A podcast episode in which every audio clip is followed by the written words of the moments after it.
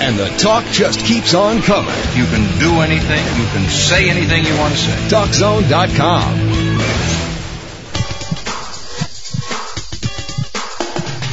time for Healthy Talk Radio. By the powers vested in me by the Federal Communications Commission. Coming to you live from the headquarters of the Global Health Network and across the World Wide Web. Computers can do that? It's America's longest running radio program dedicated to your health and wellness. What's taking place here is an alternative approach. Now, the woman who's changing the face of healthcare each and every day. That's the fact, Jack! Here's Deborah Ray.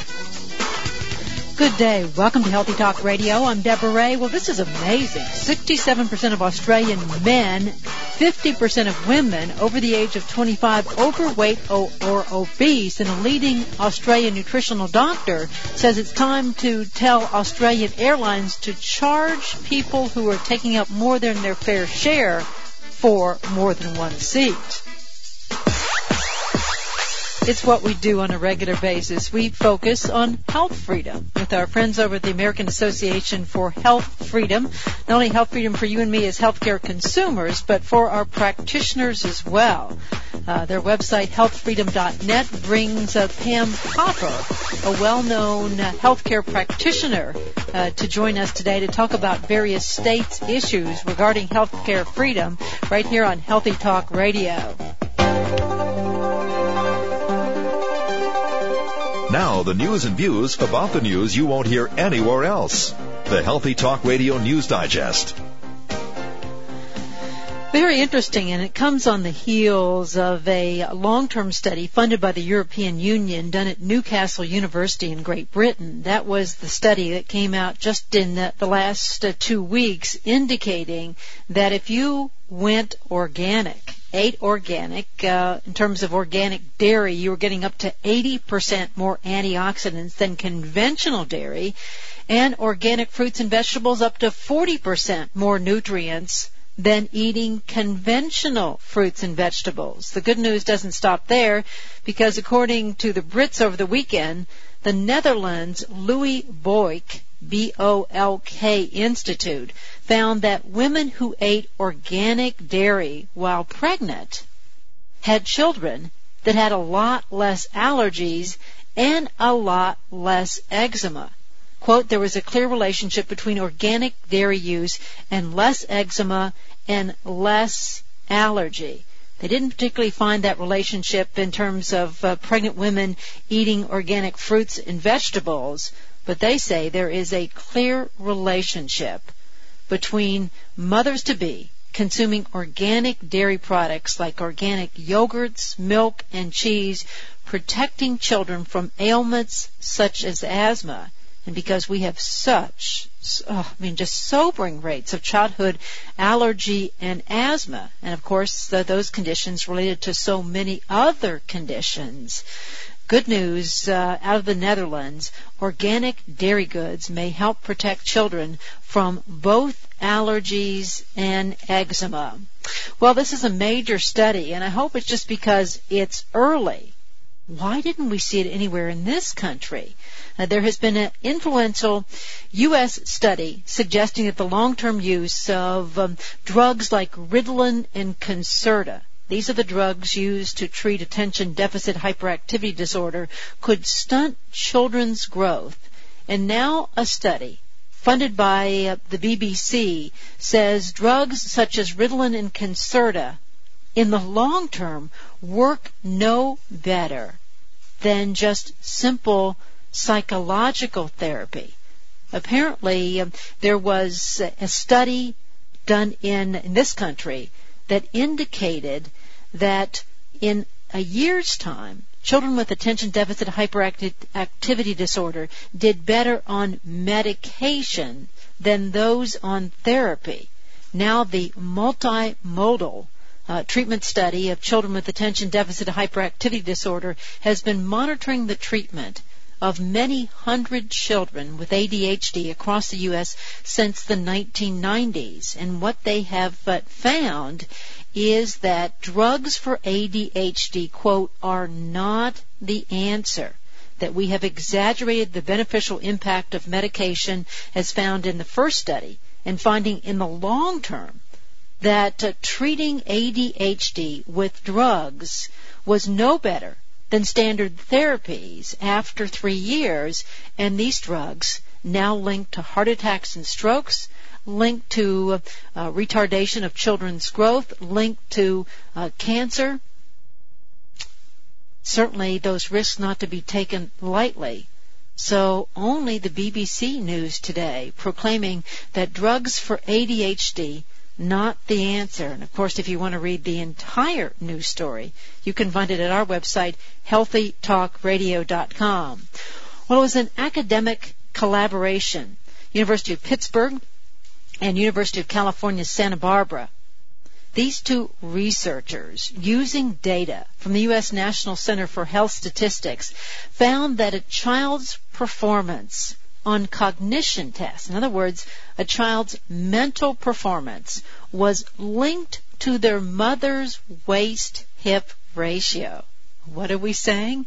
That curvier women have smart children because their hip fat contains those polyunsaturated fatty acids critical for the development of the fetus's brain. We have not pushed DHA or EPA essential fatty acid supplementation for pregnant women. In fact, uh, we just recently were one of the last industrialized countries to mandate it in infant formula. It is key in terms of the, bra- the baby's brain and visual development, key to reducing the incidence of postpartum depression and what this published research, this is just intriguing. It was all published in Evolution in Human Behavior, and of course you'll find it at our website, healthytalkradio.com, that children whose mothers had wide hips and low waist to hip ratio, in other words, um, their hips were wider than their waist, scored the highest, suggesting that unborn babies benefit from a rich supply of useful fatty acids. Interesting indeed.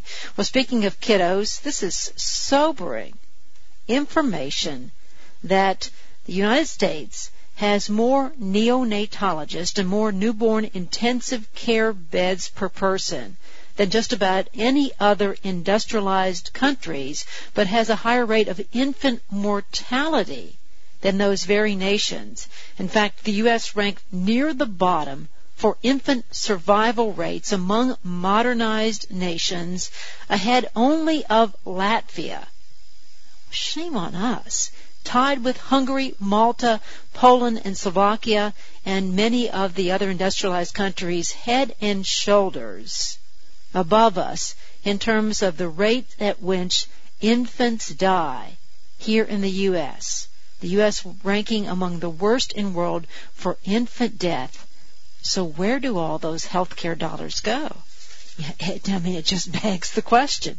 Absolutely. Well, it has been a regular topic of buzz in um, uh, some of the major newspapers across the country, including the New York Times uh, style section. Does going organic when it comes to your personal care products make a difference? We recently talked with representatives from the Campaign for Safe cosmetics, indicating there's a growing body of evidence to suggest if you can't read the label because those chemical names are just tongue twisters, and then of course, what are they? Why are they there? Could they be harmful? Plaguing even the most savvy consumer these days. Well, we talked uh, with Stacy Malkan, author of the just published book Not to, uh, Not So Pretty. We've talked with notable experts in this uh, area, including Aubrey Hampton of Aubrey Organics, who has written a number of books. In fact, uh, he offers a little dictionary um, at Aubrey Organics. Their number, I think it's 1-800 Aubrey H, A-U-B-R-E-Y-H, to help you decipher these cosmetic or personal care product labels indicating that you can make cosmetics in an organic fashion without the chemicals. Do we care? Well, a new study out by the British um, Organic Monitor finds that 89% of buyers of, of uh, personal care products say that avoiding synthetic chemicals was very important to them. 89% of buyers of natural personal care products state that avoiding synthetic chemicals was very important to them. We now recognize that we live in a sea of chemicals.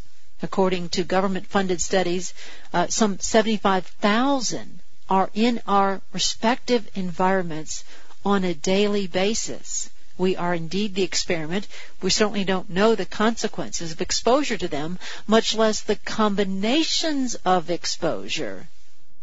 So, a growing number of consumers saying whether it's the food I eat, what's under my bathroom and kitchen sink, or in my bathroom medicine chest does make a difference. 89% of buyers of natural personal care products stating that avoiding synthetic chemicals was very important to them. We'll be back. With Pam Popper joining us today at the bottom of the hour talking about uh, states news relating to health care freedom. We invite you to join us right here on Healthy Talk Radio. I'm Deborah Ray.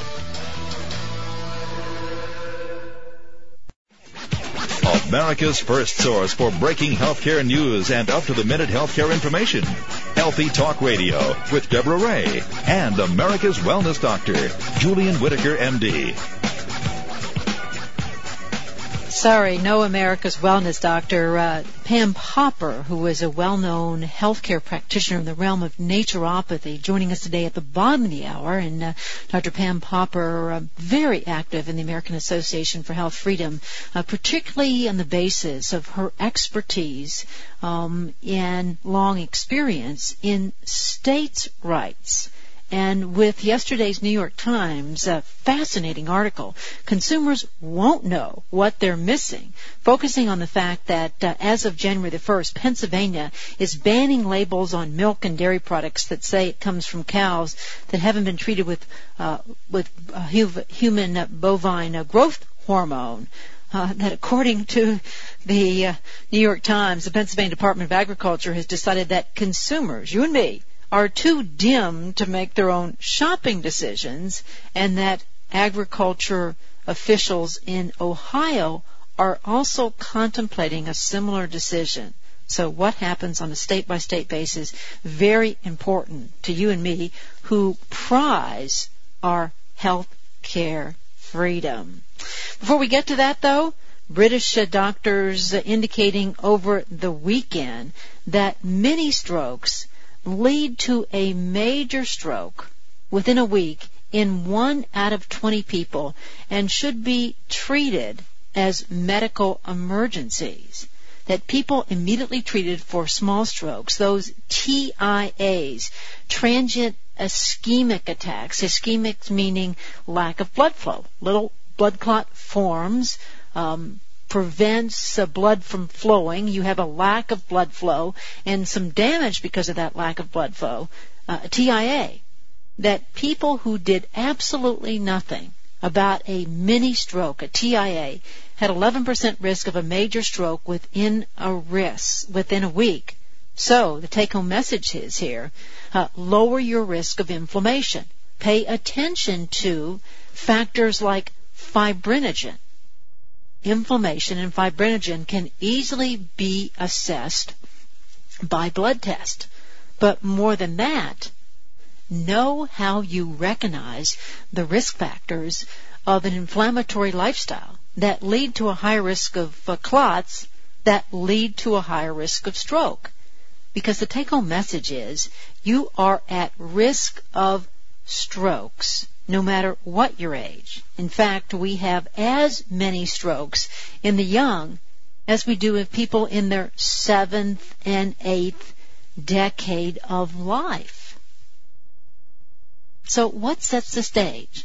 Obviously an inflammatory lifestyle that triggers that clotting process leads to stickier blood, more platelets aggregating, more clots and more strokes. So how do you get around that? You need to mind your weight. Obesity equals inflammation. An interesting study in the International Journal of Nutrition revealed that 100% of people who were, obe- uh, who were obese had high levels of inflammation in their bloodstream. That meant stickier blood. That meant more clots and possibly more stroke. So, more fruits and vegetables means less inflammation. More regular activity, less inflammation. Less overweight or obese, less inflammation. There are certainly factors like garlic, ginger, curry, cold water fish. All of those are key factors in less inflammation, less clots, and a lower risk of a stroke. We find that even factors like magnesium, because they help um, dilate blood vessels and drive 300 of our body's chemical reactions, magnesium, a key mineral. Yet so many of us hear that mass market message of calcium, calcium, and more calcium, when the more proper message would be more magnesium, more vitamin D, more fish oil, throw in some garlic, curry, and ginger, and then start taking a look at other important nutrients. And you particularly come to this conclusion if you go to the Centers for Disease Control's website, cdc.gov, look up the National Health and Nutrition Exam Surveys. You'll see it abbreviated as NHANES. Uh, sobering statistics that about 90% of Americans fatty acid deficient and what we find is up to 80% of Americans don't get enough magnesium, as well as other key vitamins and minerals to make a difference. So why it's a little sobering to hear that many strokes lead to a major stroke within one week in one out of 20 people. Now you know that when it comes to um, information about reducing our risk of stroke, there is much information that empowers us to make better decisions, maintain an ideal weight, get regular activity. You don't have to go to the gym, change your clothes, exercise for an hour, shower, change your clothes again and think, oh my goodness, I just don't have the time to do this on a regular basis. Everything counts. Eat more fruits and vegetables. It can make a huge difference. And then focus on all of those factors that naturally modulate inflammation. What are you doing to make sure that you get enough of the good fats today? You could get that from ground flax, from walnuts, from cold water fish, particularly focusing on the low mercury fish, from fish oil supplements, and again, know your product to be able to choose wisely.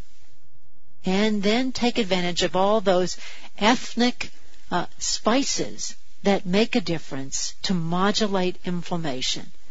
Ginger, garlic, curry, can make huge differences in terms of modulating inflammation. And some of the latest information just out last week indicating you have higher body stores of vitamin D. Yes, that's important this time of the year when it gets dark much uh, faster, when that sun is much lower on the horizon. You know, just over the weekend was a major report out of uh, Great Britain indicating that up to 80% of the Brits are vitamin D deficient. I've seen uh, estimations from researchers in this country indicating it's about 60% of all Americans if you're over the age of 60.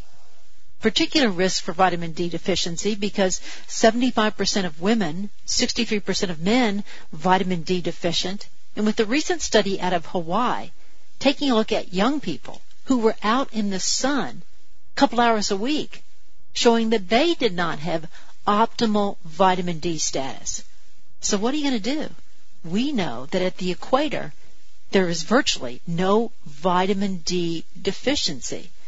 We see ethnic um, uh, communities like the Inuit Eskimos with virtually no vitamin D deficiency. Of course, they're getting lots of vitamin D from their diet, which is primarily consuming uh, fat and livers from marine animals that concentrate vitamin D. At the equator, where vitamin D deficiency is virtually unknown, Dr. Colleen Hayes, University of Wisconsin Madison, who has done fascinating research indicating more vitamin D deficiency, higher latitudes. In other words, we're talking about cities like Boston and Chicago and Seattle, more vitamin D deficiency, more autoimmune disease. In fact, she has found a very positive clinical effect of vitamin D supplementation on helping to prevent and even reverse multiple sclerosis. Her admonition is at the equator, where vitamin D deficiency is virtually unknown, the equivalent of four to five thousand international units of vitamin D daily. We're going to return. Pam Popper is our special guide today. She is all about healthcare freedom. She is a noted healthcare practitioner, uh, doctor of naturopathy and nutrition. We'll talk about some key states issues as they relate to healthcare freedom, inviting you to join us at 1-800-307-3002 right here on Healthy Talk Radio. The information on Healthy Talk Radio may be eye-opening, controversial, and disturbing to some closed-minded members of the medical community, but it is all well documented and presented by credentialed guests as well as our knowledgeable host. It may not represent the views of this network, this radio station, or its sponsors, but hey, that's life. You're listening to Healthy Talk Radio, where we focus each and every week uh, during this time all about health freedom. Our partners in this mission are the American Association for Health Freedom. They have a terrific website at healthfreedom.net. If you're not on the web, they have a toll-free number which is 1-800-230-2762. And joining us today is a well-known expert, not only in terms of you and me as healthcare consumers, what happens on a state level as well as a national level level. She is a doctor of naturopathy, a clinical nutritionist, the executive director of the Wellness Forum, teaching you and me how to change our health outcomes. She's Dr. Pam Popper who joins us today. Pam, hello and welcome. Well, thank you, Deborah, for inviting me to be on your show. I always enjoy it. Well, and I always know, Pam, uh, that the answers are there if, if you're if you're listening.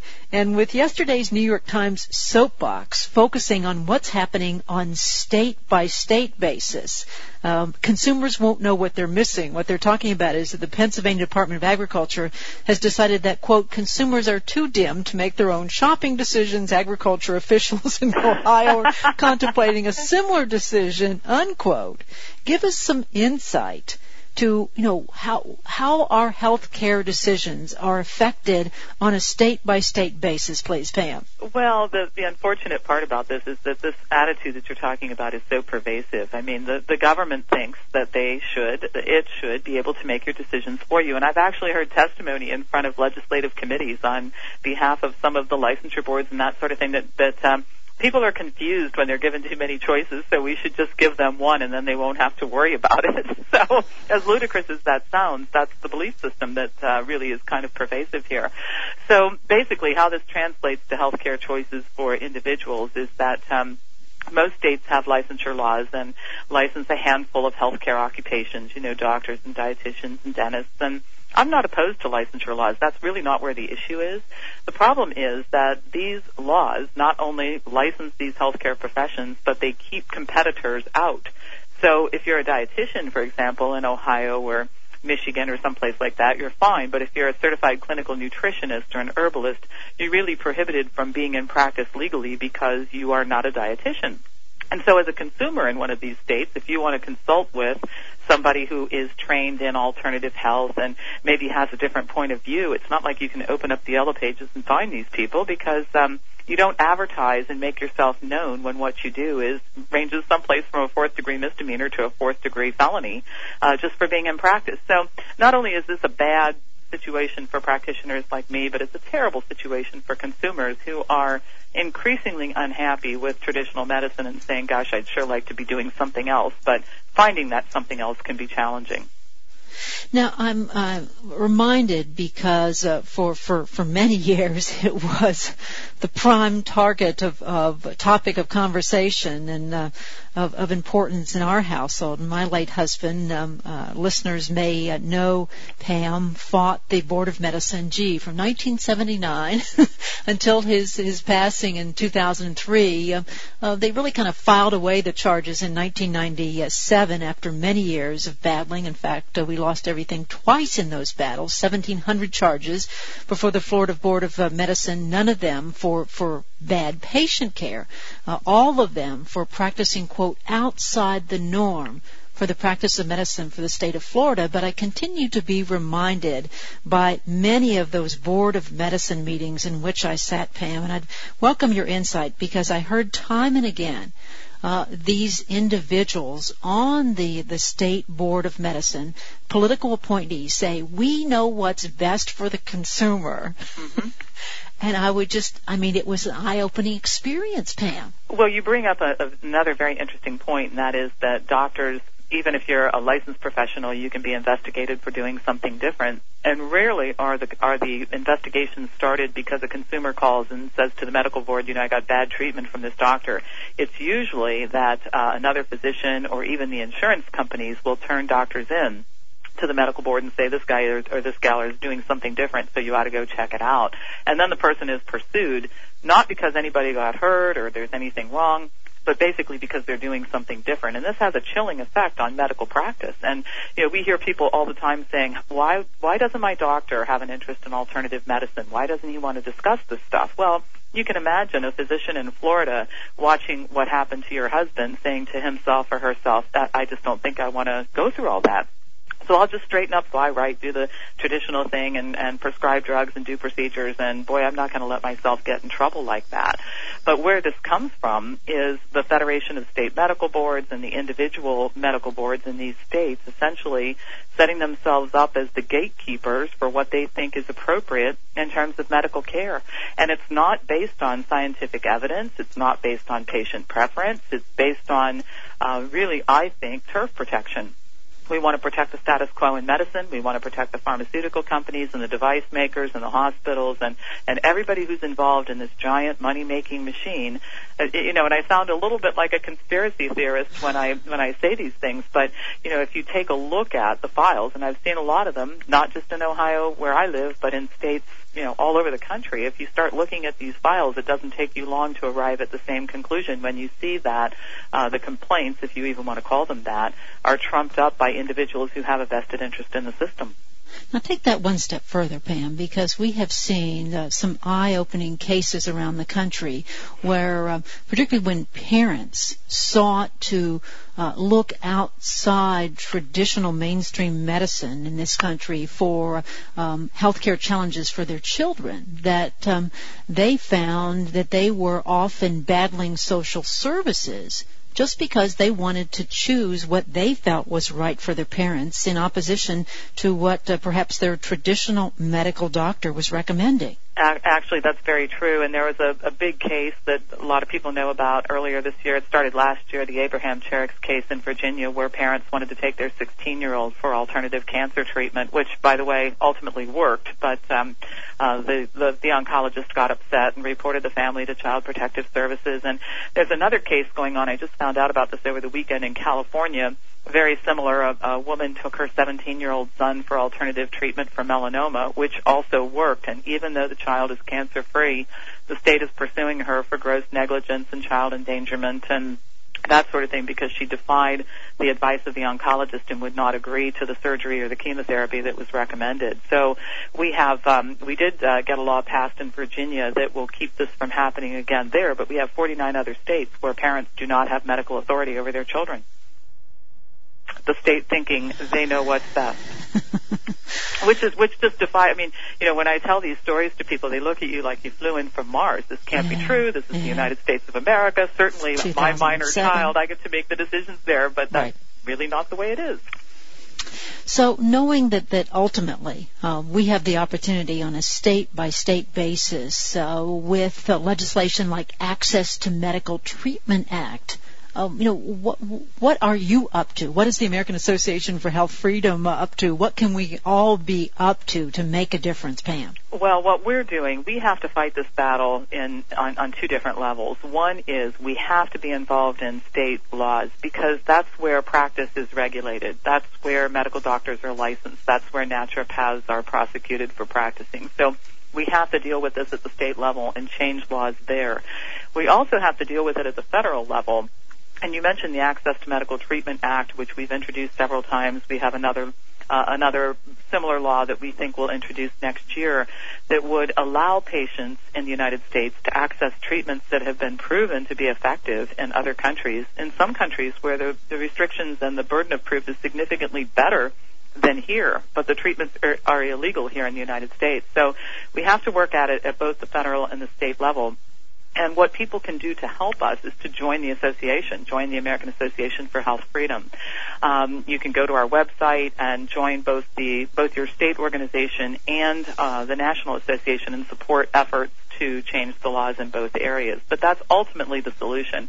We can file lawsuits and, and people can fight back. But as you mentioned, you and your husband lost everything in, in the process of fighting. So it's almost like even if you win, you lose. So that's not really the way to tackle this in terms of long-term solution to the problem. The long-term solution is legislative reform. Because you know how many people uh, think that they have limited treatment options, and now we're seeing in very visible, um, you know, consumer media choices that, for example, heart disease. I mean, just last year there was a World Congress on Cardiology in Barcelona, Spain, and a Canadian university professor stood up and said, heart disease is man-made and, and the science backs him up. Yet, you know, modern medicine in this country continues to look at heart disease as a as a structural uh, a problem, a plumbing problem. In fact, uh, there was a very interesting article that quoted a preventive cardiologist out of Emory in a major uh, uh, newspaper in this country who said when it comes to the science, there's a real disconnect in clinical practice in this country, Pam. Oh, absolutely. And and to take it even a step further, you know, I, I tell people every day, cardiovascular disease is not a statin drug deficiency. That's not where this comes from.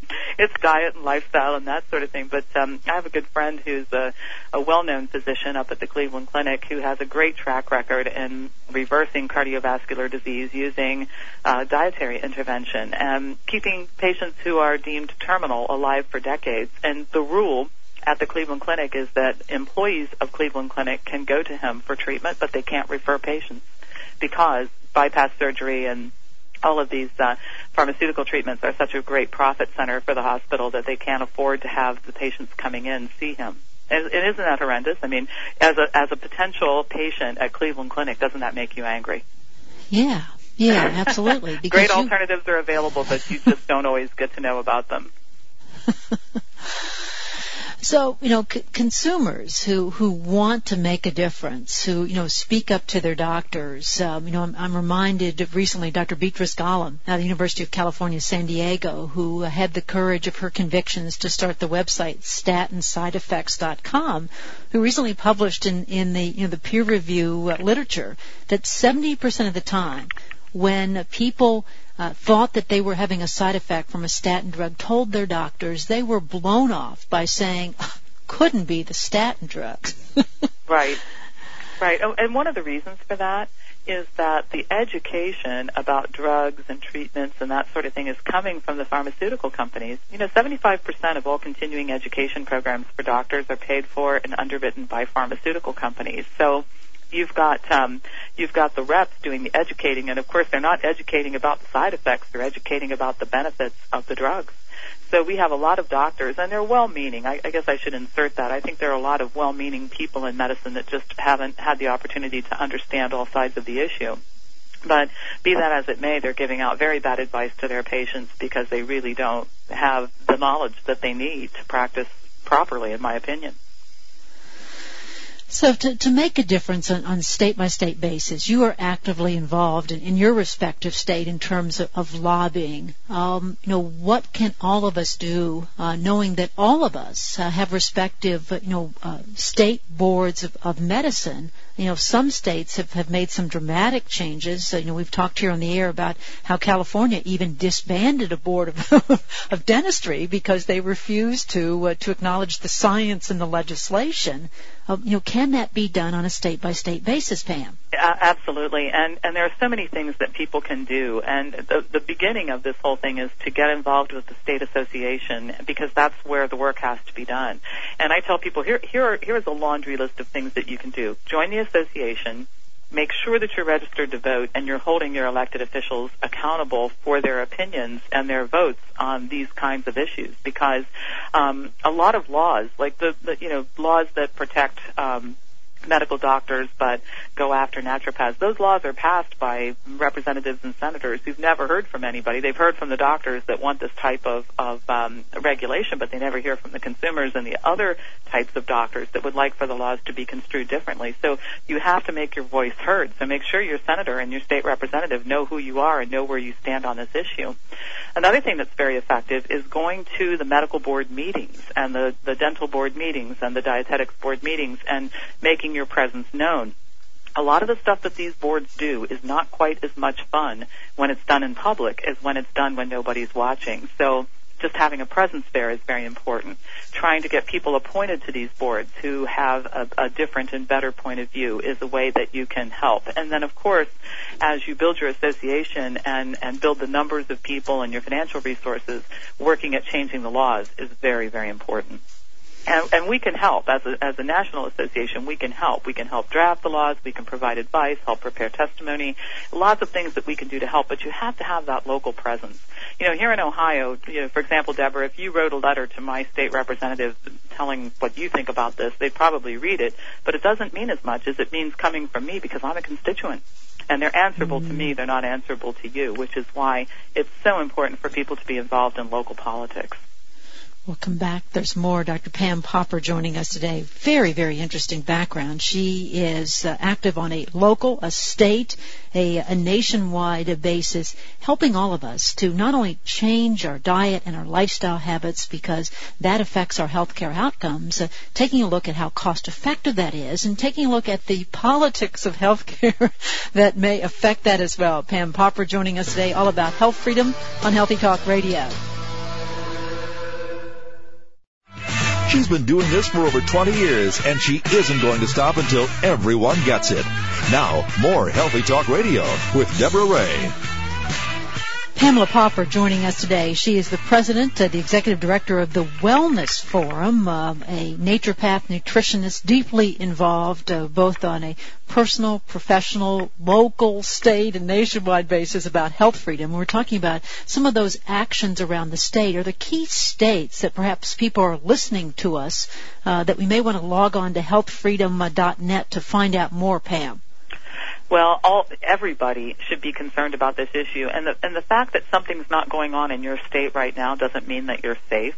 Because what we see happening is, um, you know, people will say, well, nothing really is going on in such and such a state. Doctors are pretty safe to practice here, and it may be because the medical board just hasn't had a chance to go after those doctors yet, or um, it it changes. And unless unless laws are changed that permanently protect people, we're going to have problems. So I would tell everybody out there, there is no state in which I can say it's safe to practice, whether you're a naturopath or a medical doctor.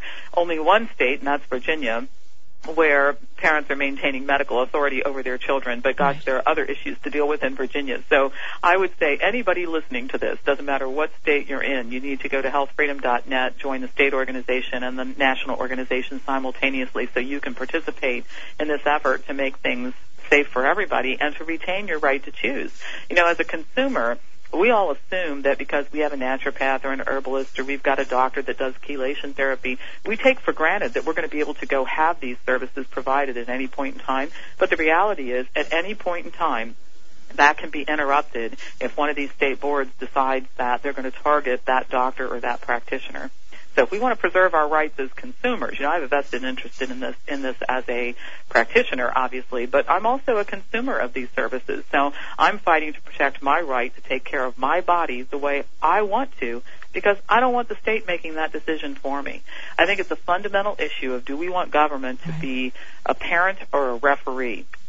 I'm okay with the referee thing, but I don't want government to be my parent and key, particularly in an election year, Pam, where so many of, of the the uh, you know election candidate pa- platforms have to do with government involvement in, in healthcare. I mean, it's it's it's scary on many levels, Pam. It really is, and and we need less government involvement in everything, as far as I'm concerned. But we certainly need less government involved in healthcare. I mean, the the, the way that you take care of yourself and the and the choices that you make about your body are very, very personal to you. And, and everybody listening to this show this morning should feel like they should retain the right to make those decisions. I mean, I, it, it makes me angry that the medical board in the state of Ohio thinks that they know what's better for me or for my family or for my kids than, than I know. That, that's just a level of arrogance that's almost hard to fathom.